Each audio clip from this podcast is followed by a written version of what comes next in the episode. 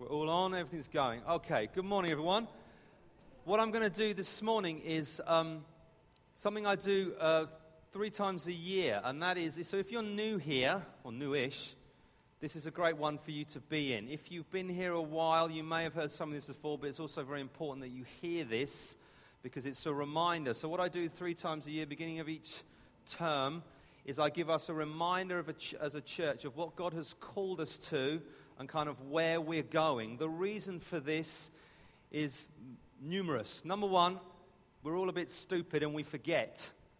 We all get a bit dull and we forget things, so we need to be reminded of themselves. If you read your Old Testament, particularly, the call from God and for God's leaders to the people is to remember what God has done. Remember what God has said. So we build it in three times a year so that we can remember what God has said to us, particularly as a people, and we don't forget it. So we do that. Also, it just keeps us, it keeps us a check. Are we going where God told us to go? Are we on the, the route that He set for us? Or are we drifting in certain areas? So we come back and say, let's have another look at what God's called us to, and we can be reminded. Hopefully, it's also a way of encouraging us that if God has said this, and then we stop and reflect, we can say, actually, God has answered his word to us. He has fulfilled his promise. He has said he's going to do something, and you can see things happening. So it's an opportunity for us to celebrate what God has done in us and through us as a local church. So, what I'm going to do, front end of the sermon, is I'm going to remind us of uh, what we're about and where we're going. And then at the back end of the sermon, I want to outline something particularly for the moment now of, uh, in terms of the leadership of the church and what that looks like and the way forward with that. So, First thing is our purpose, what we are about. Now, what we're about, we have a purpose. We put it on the banner. Which one is over here? This one it says. It says, We believe real life is about having a relationship with Jesus, following the model of Jesus, and then changing our world with Jesus. We're all about Jesus as a church. That's our focus. That's our goal. We want to give everyone an opportunity to get to know Jesus for themselves. Everyone the opportunity to have a relationship with Jesus. We believe Jesus is who he said he was when he came to earth. He is God the Son. He was fully God and fully man. We believe he was born of a virgin. He lived a perfect life. He died a death on a cross. Then he rose bodily from death, ascended into heaven and is seated at the right hand of the Father and will one day come back and judge all mankind. We believe that about him. We think he's the most important person who ever lived, ever will live, and we want everyone to have an opportunity to get to know him. We want them to know him for themselves. And if you're a believer here, you have that incredible privilege and opportunity. Through that, then, we want the presence of God in our life by his Holy Spirit to transform us more into his likeness. We want to look more and more like Jesus. That's our hope. The more you follow Jesus, the more you walk with Jesus, you become more and more like him as the Spirit works on you. He transforms you. God's characteristics come your characteristics. You becoming, become more loving, gracious, kind. The fruit of the Spirit is born in you. And then through that, hopefully, that has an impact on the world that you live in, your home, your family, your neighbors, your colleagues, your friends, your social group your workplace will then be impacted by the grace and love of God. And then hopefully through that, then in turn, more people get to know Jesus for themselves. So that's what we're about as a church. That's what we do. And it, it kind of it underpins everything. All the things we do as a church, all the activities we run, what we do here on a Sunday, our small groups, all our outward stuff, it's all about Jesus and ultimately, hopefully, pointing everyone to Him as the one person they all need to know. So that's our unchanging purpose as a church. The second thing is our vision as a church. Now, when we started as a church um, eight and a half years ago, um, a small core team had moved here, and we felt God it was right to begin this work in this town. And through prayer and discussion and kind of, you know, what God's saying to us, we felt like this is what, this is what was, was unique for us. This is where God wanted to take us. This is where God wanted to set our direction, our kind of I want you guys to go after this. And through prayer, we came up with three things that God wanted to call us to, to be a large, influential, reproducing church. And I just want to go through each one and remind us of kind of what that means for us, why we believe that, and kind of where we're going with that. The first one is that God has called us to be a large church. The reason we felt this was because we, we had a conviction from the reading of God's word that God always wanted a people for himself and he wanted that people to grow large. He wanted more of them. If you go back to the beginning, you have the creation mandate where God created Adam and Eve in the garden and he put them there and he said to them, What? He said, Multiply, become more. They want more of you. Don't just stay there, be fruitful have kids, kids grow up, etc., etc. I want more and more of you. Be fruitful and multiply, God said. So his heart, God's heart was always to have a people for himself. You follow the story through, it goes wrong very quickly, Genesis chapter 3. But the people of God, um, God's people continue to grow. And then God picks on a man named Abraham. And he calls him out of where he's been. He says, I've chosen you, and I'm going to make your descendants what? Like the stars in the sky and the sand on the seashore. Now, if you've ever been in a position to see either of those things, there are a lot of them, an awful lot of them, innumerable amount. But God says, I'm going to make your descendants like that, and I'm going to bless you. And there's one point in the story where he actually takes Abraham out, outside and says, Look up. See those stars? Your descendants are going to be like that. I want more and more people. And then if we follow the story of the Bible through, we've got Abraham, who has a son Isaac, who has a son Jacob, who has 12 sons. They go down into Egypt, beginning of Exodus. Suddenly we have a nation of the people of Israel who come out of um, Egypt in the book of Exodus, numbering as many as a million. Commentators tell us there's an awful lot of these people. God then takes them into the promised land. They settle and multiply there. So suddenly we've gone from one guy God called to suddenly a nation numbering hundreds of thousands of people. But they're all the ethnic descendants of Abraham. And it doesn't just stay there because we have hints in the Old Testament. It's not just going to be these people, physical descendants, because the prophets come and say, actually, you are a light to the Gentiles, which is everybody else in the world. So actually, God says, I'm not just interested in the physical descendants of Abraham. I'm actually interested in everybody on the face of the earth. I want them all to come to know me. And then we get Jesus comes, the Messiah comes, the one who's been prophesied about for hundreds of years. He comes, and what does he do?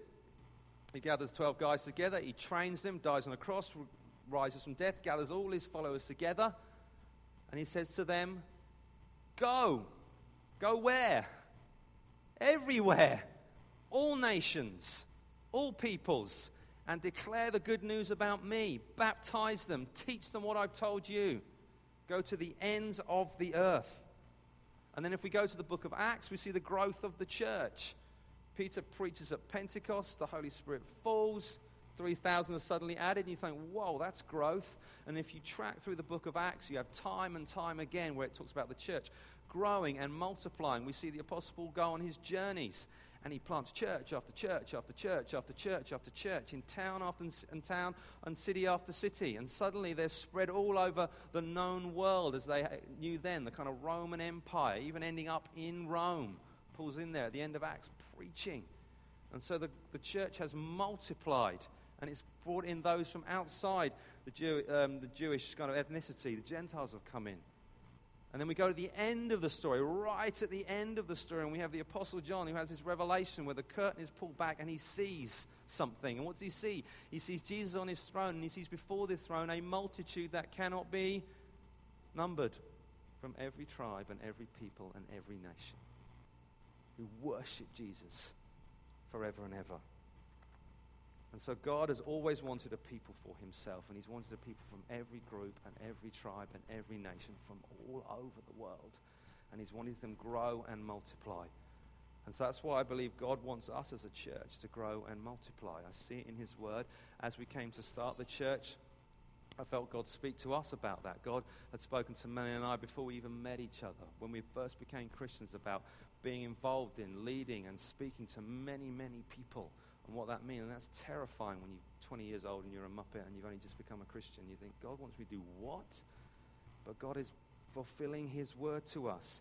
Even as we came to plant the church, there were prophetic words we got about growing and getting bigger. And, and it's hysterical when someone prophesies that over you and there's like eight of you. And you're like, you're going to grow and you're going to feel. And you're like, really? Have you seen us? I was the oldest and I was only like 30 something. It was, it was stupid. But I felt this is what God has called us to. to grow and multiply. So I believe God wants to call us to be a large church and grow numerically. And if you just look around, He's doing it. No? Not because we're, we're smart or we've got, we've got it worked out, but because God spoke to us. God is fulfilling His word. We're not clever. We don't know how to, you know, we're just, we're not good enough for this. But God is. And He's big and He's faithful and He's going to continue to grow us. And we're going to have more and more people come to know Jesus. And what happened last Sunday with the baptisms, we're going to do that again and again and again as more people come to know Jesus for themselves. And we're going to celebrate, and it's going to be, it's going to be a wonderful thing. The second one, we believe God wants us to be an influential church. We go back to our Bible where we start.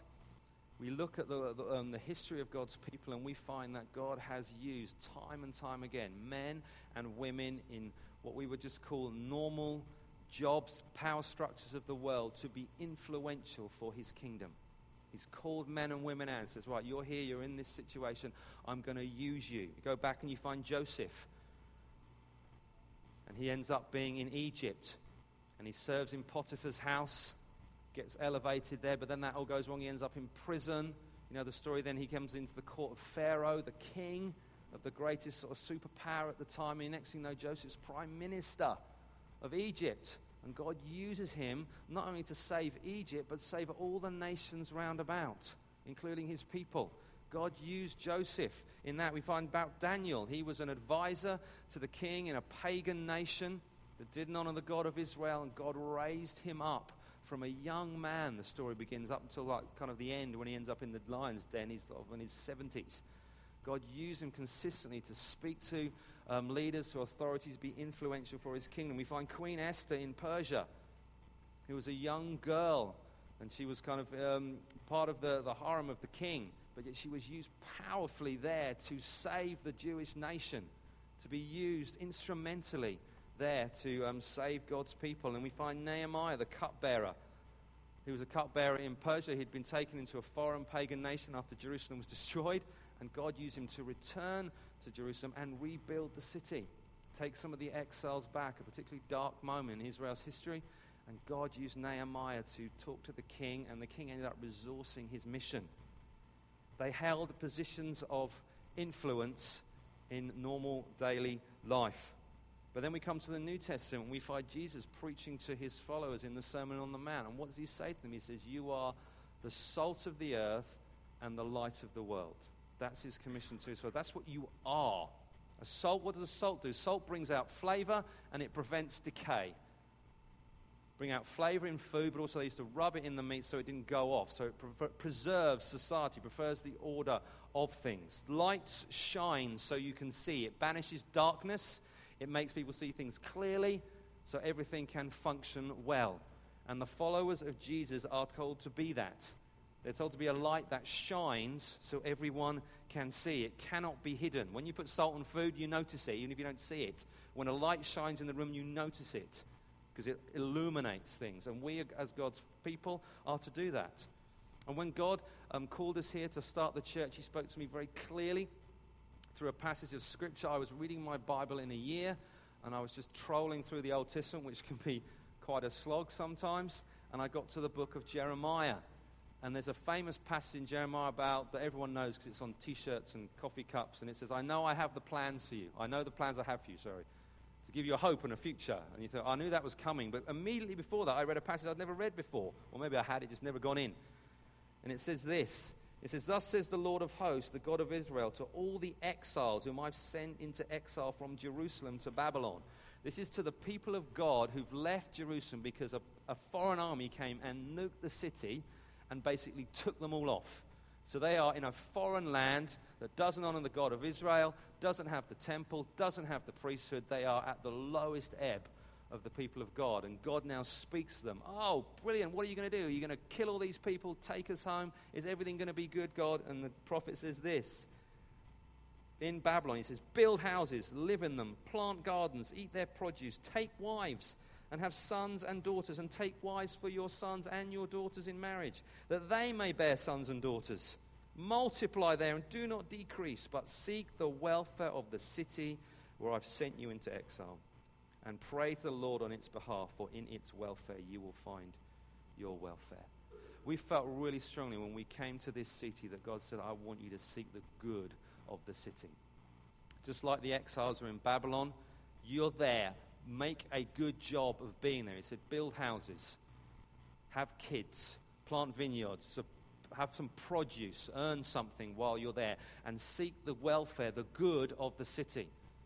And so when we came here, we felt very strongly we wanted to be a blessing to this city. We wanted to be good to our neighbors, to our community, which influences a lot of what we do as a church, a lot of our activities out there, just trying to be good to tell people God loves you, God loves this town, God loves this city, God loves the people in this city, and we want to tell you we love you as well. And so we came here to be an influence, and we'll be influence on a big level as a church to get behind some of the events we do, just to tell everyone we love you. If they ask why we love them, it's because God loves you and God wants to get to know you for himself. But we also have, on a more kind of a different level, but I think a more powerful level, is that we all get to influence wherever God's called us. The most powerful way we influence as a church is when we scatter from this place. We go to our homes, we go to our friendship groups, we go to our social groups, we go to our workplaces, we go to our families, and we get to be salt and light there. It's great to come together, to hear teaching, to, to worship together, to be encouraged and built up. But it's just as important that we go to where God's called us to. And as a church, we are filled with people who are uniquely placed to be influential for God's kingdom. No one else can be you in your workplace or your home or your social network or whatever it is with your kids. Only you can. And God has placed you there, and you are the salt of the earth and the light of the world in that place and you have an opportunity to be influential, to tell people that Jesus is alive, that he loves them, that he wants to get to know them, and to be a blessing to that place. And what we have represented here, we have people here who are in education, who work in schools and educational kind of groups, and you have an opportunity to be excellent at your jobs and to provide training and education for children and adults and, be, and, and to show something of the goodness and the grace of God there. That we would have excellent schools and we would have excellent universities in this city that people would love to be a part of. That you can treat um, children and uh, young people and adults with dignity and respect and teach them well. We have people here who work in business and finances and run their own companies and you have an opportunity to provide excellent products for this city, excellent services, to treat your employees well, to offer good kind of environments where you get together, to offer, um, to not diddle your customers or your clients, to do all those things well, that, that the, the, the, the financial aspects and the business aspects of the city will flourish and people want to come here and work here. We have people involved in law and government, whether it's local or, or, national. And you have an opportunity to speak out for justice and truth and make sure there is done with fairness and equality. And the widow and the orphan and the poor and the outsider and the refugee are looked after in whatever you find yourself doing. We have those who are, who are involved in arts and music and creativity and sport and recreation, which shows the beautiful character of God in his, his creativity in this world and all he can do, and the fun and laughter we have in just hanging out and enjoying his world.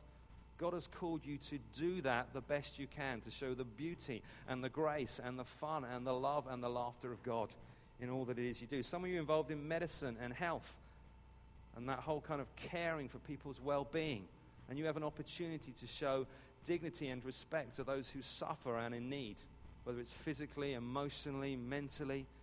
You guys are on the front line of caring for those people to show the practical love of God and how you treat your patients and those who you are involved in.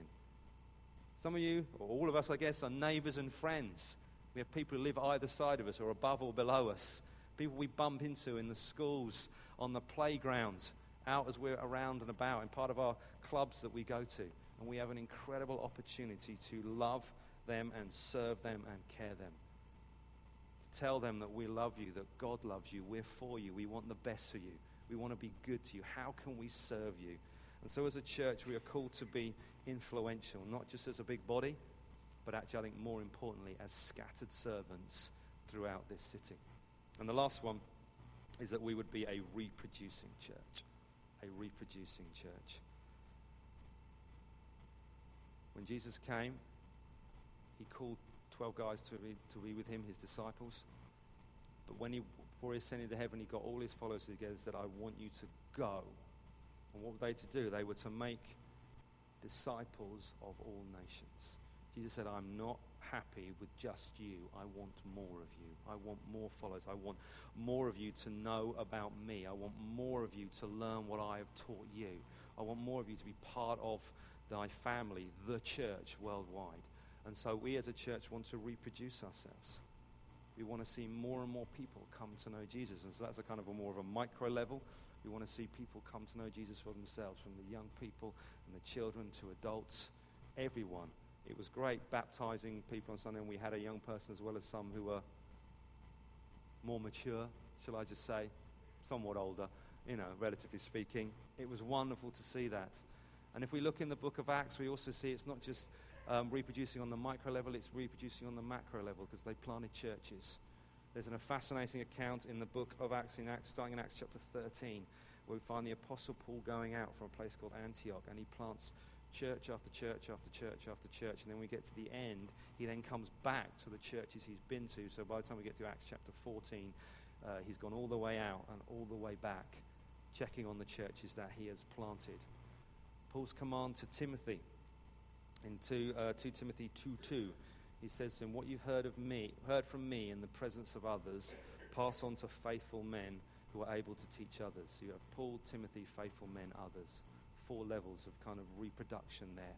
And that's what we want to do as a church. We want to reproduce ourselves, not only as individuals, see more people become Christians, train them, love them, see them grow up in God, and them in turn go on and serve, but actually also as a church, we want to look to reproduce ourselves and plant, ch- um, plant another church. Other churches, actually, would be ideal for us. And God spoke very clearly to us about this. If you've been around a while, what's the favorite plant of real life church? It is the. Good, you learn. That's brilliant. You listen the strawberry plant, for those who may have been hearing this for the first time. God spoke to us as we were coming to plant the church.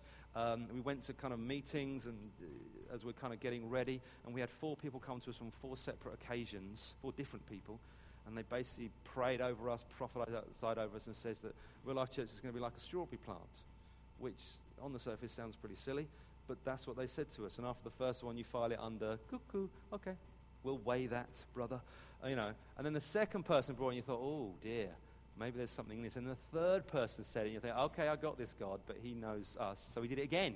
So I just want you to hear this. You're going to be like a strawberry plant. Well, what's a strawberry plant? Well, strawberry plant bears fruit. That's the first thing. We all love strawberries. They bear fruit. But what they also do is if you leave them, they, they grow shoots out, which are apparently called runners, which go out, and then they go into the ground, and what happens? They produce more plants, more fruit. So actually, they multiply themselves. And if you've ever seen wild strawberries, I remember being out um, on a walk a while back and I came across these kind of patch of wild strawberries, and you looked at them, and there were multiple plants, but there were all these kind of runners between them. You couldn't tell where one plant started and the other one finished because they had just multiplied and they'd taken over this kind of patch of ground they were in, and there was so much fruit and leaves. And I just thought, man, that is what God is calling us to. I have nothing more to report on that. I don't know where. I hope it's soon. But we are going to plant another church. Some of you are going to leave this place and go on that church plant. You're going to go. Some of you, even now, might be thinking, uh oh, I think that might be me. That is exciting. We're going to love you. We're going to bless you. We're going to send you when God speaks to us, particularly about a place, but that is what is in our heart to do. We not only want to see people become Christians here, wonderful, but we want to plant churches elsewhere, in other towns, in other cities, other nations, maybe. But that's what we're going to do. That's our, des- that's our kind of our goal.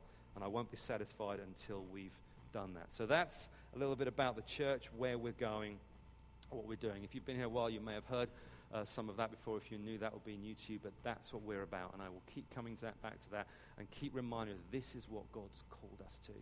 And from what I can see thus far, I can see that God is honoring his promise to us. Is, uh, we have taken opportunity to thank him. And we'll do that when we celebrate. And I say, God, you have spoken and you are fulfilling your word. It's coming to pass amongst us, um, which is just a privilege to be a part of. If you're new here and you're thinking, come, what's God doing in this place? I can tell you, he's here, he's speaking, and he is fulfilling his word. This is a good place to be. This is a great family to be a part of come join us and we'll see what God does with us in the future. All right? Okay, what I want to just outline, which be different today, which I alluded to earlier, is about the leadership of the church. Um, and I just wanted to make it kind of clear and public, sort of how we're functioning as a church and what's um, sort of happening with us, particularly in light of what I said earlier um, about the elders and how it all works together. So, broadly speaking, we have three teams who effectively lead, run the church. Okay?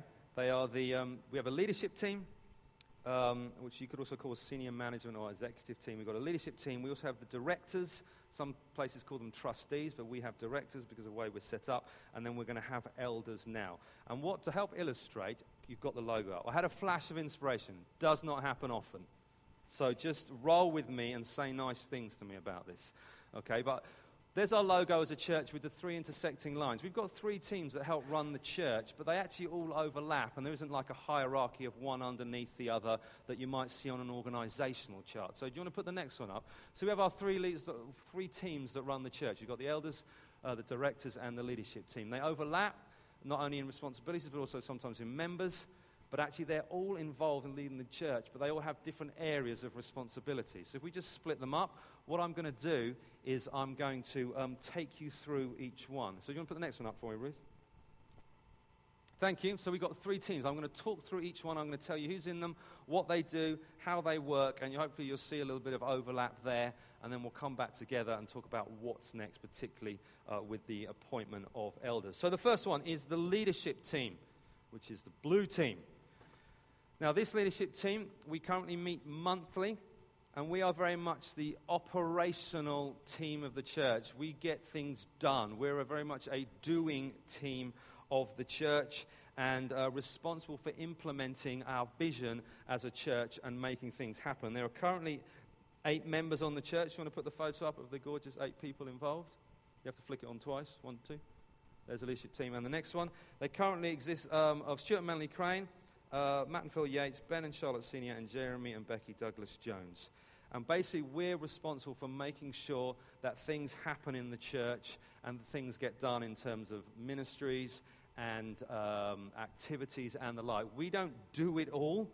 We have a whole tier of leaders as well who run ministries and oversee things that then kind of report into that team. And so there's a whole bunch of people who do a lot of other things as well, but these guys take responsibility for making it work. Um, so some of the areas the um, leadership team are responsible for is basically running of our Sunday meeting including the setup team, but we have leaders who also take that on with us uh, the preaching and the worship and the AV uh, that making it all happen, and the hosting team.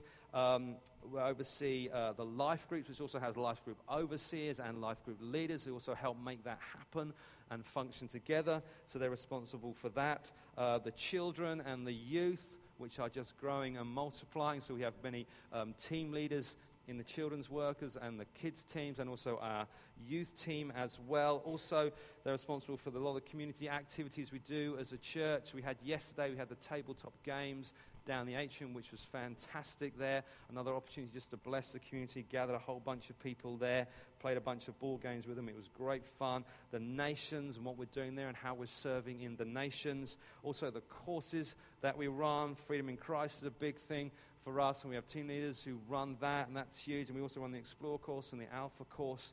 So, all that sort of stuff feeds into that team and kind of makes it work like that. We also pastorally look after one another just to make sure everything's going all well. So that's our leadership team. The next team, the red team, who are the directors. Some places call them trustees, but because we are legally a company limited by guarantee, got that right? Yeah, got that right. We are called company directors. The company directors meet three or four times a year, depending on what's going on, and they are responsible for the legal and financial running of the church, making sure we comply with everything the law tells us to comply with and make sure our financial processes are up to date and everything is above board so that we can't be accused of anything uh, negative. So we've got on that team, we have Charlotte Senior, Andrew Pinder, Philip Coltop, and myself. I'm also on that team.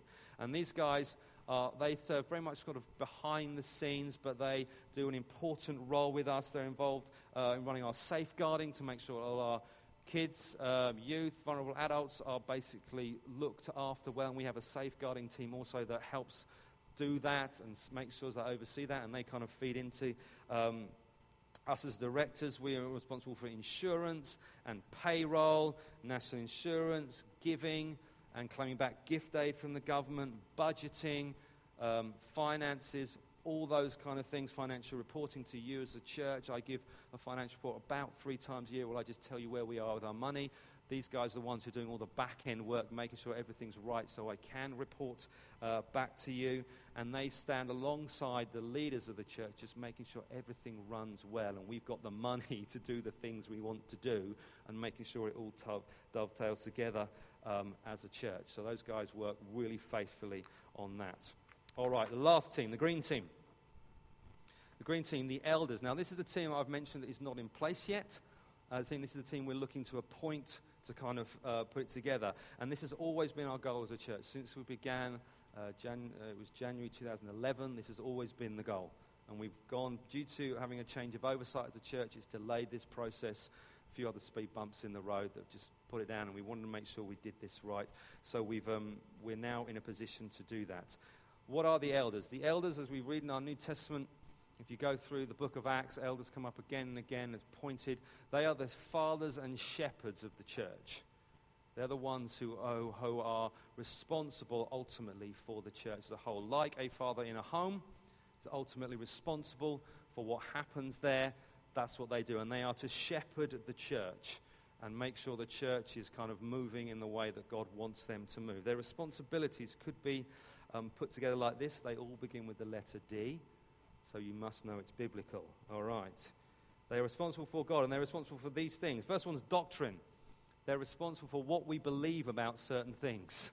What does the Bible say? So it involves lots of prayer and study of the Word. What does the Bible say about this? We're responsible for making sure that actually what we're teaching from the front is in line with God's Word and we're not going off into error. They're responsible for discipline. How do we handle sin in the church? How do we handle sin in the members? How do we handle sin in the leadership? What do we do with that kind of thing? Delegation. Who is the right person for this job? Through prayer, discussion, there's one, okay, who are we going to give this particular role to? As we grow and multiply, we're going to have to delegate more and more and more as a church and uh, empower more people to serve, to make this whole thing run and make sure everything's being cared for and we're still on our mission as God has called us to. They're responsible for that. They're responsible for direction. Are we going where God told us to go, or are we off getting caught up in a side project or something kind of happening over there? Are we actually still on point with our purpose and our vision? This is what we're called to. So they, they keep an eye on that. They're also responsible for discipleship in the general senses. Are we growing as followers of Jesus? Have we got things in place that are helping us as disciples of Jesus to grow individually and as a church go deeper into God? And the final one is devotion. How are we praying and worshiping as a church? Is prayer still a priority in this church? Is prayer still on the front foot? Are we worshiping and engaging with God? And is that, has always that been lost in activity and other things? That's what these guys have to look after. And we've been on this journey for a little while, done with, um, in conjunction with Andy Martin. And the five guys, Jeremy, Matt, and myself, Mike, and Jonathan, have been working together um, for about 18 months, meeting together uh, studying a book, a workbook to help us, praying together early in the morning, discussing church things and the like. And my conviction is for God is that uh, myself, Matt, and Jeremy should be put forward to you um, to be elders of the church. A decision not taken lightly, taken with a lot of prayer and thought and consultation from outside the church.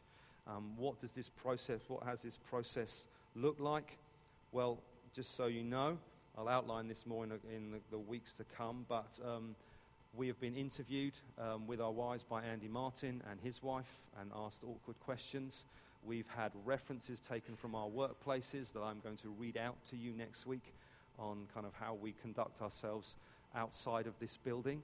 You get here, our finances have been reviewed in every single penny we have ever given to Real Life Church has been put on a spreadsheet and also sent to Andy Martin. So we've had, had our finances reviewed as well to make sure that we are above board. And so Andy and Heather have reviewed that um, as well. There has been a ton of prayer that's gone into it um, as well. So that has all been happening kind of behind the scenes to bring us uh, to this point.